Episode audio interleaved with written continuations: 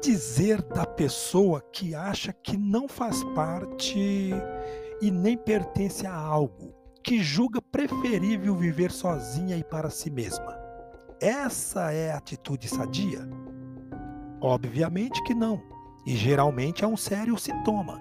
É um fato psicológico o de que somos criaturas sociais que precisam de relacionamento social para que mantenham boa saúde mental. A pessoa que vive como lobo solitário não pode se ajustar bem à sociedade. Não é normal a tendência de preferir o isolamento, viver a sós. Naturalmente que todos necessitamos de ficar sós durante uma parte do nosso tempo.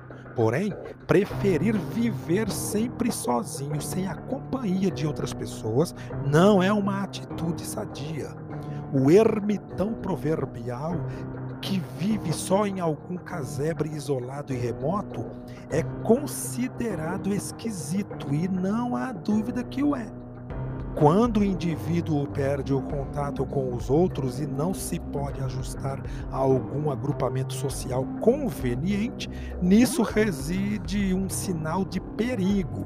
Os assistentes sociais versados em matéria de psiquiatria consideram esse senso de isolamento um claro indício de anormalidade.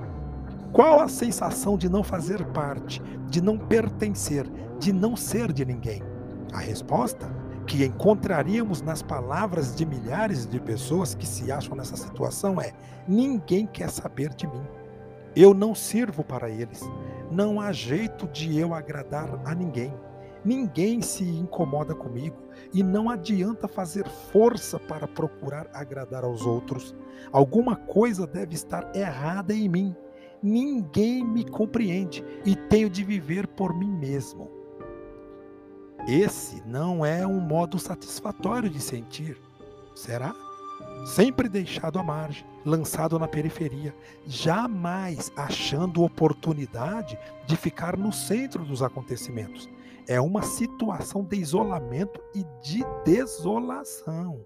Essa sensação de abandono, de rejeição, pode arrastar a pessoa gradualmente a uma situação de total esgotamento nervoso e autêntica perturbação. Não pertencer geralmente leva a sérios problemas.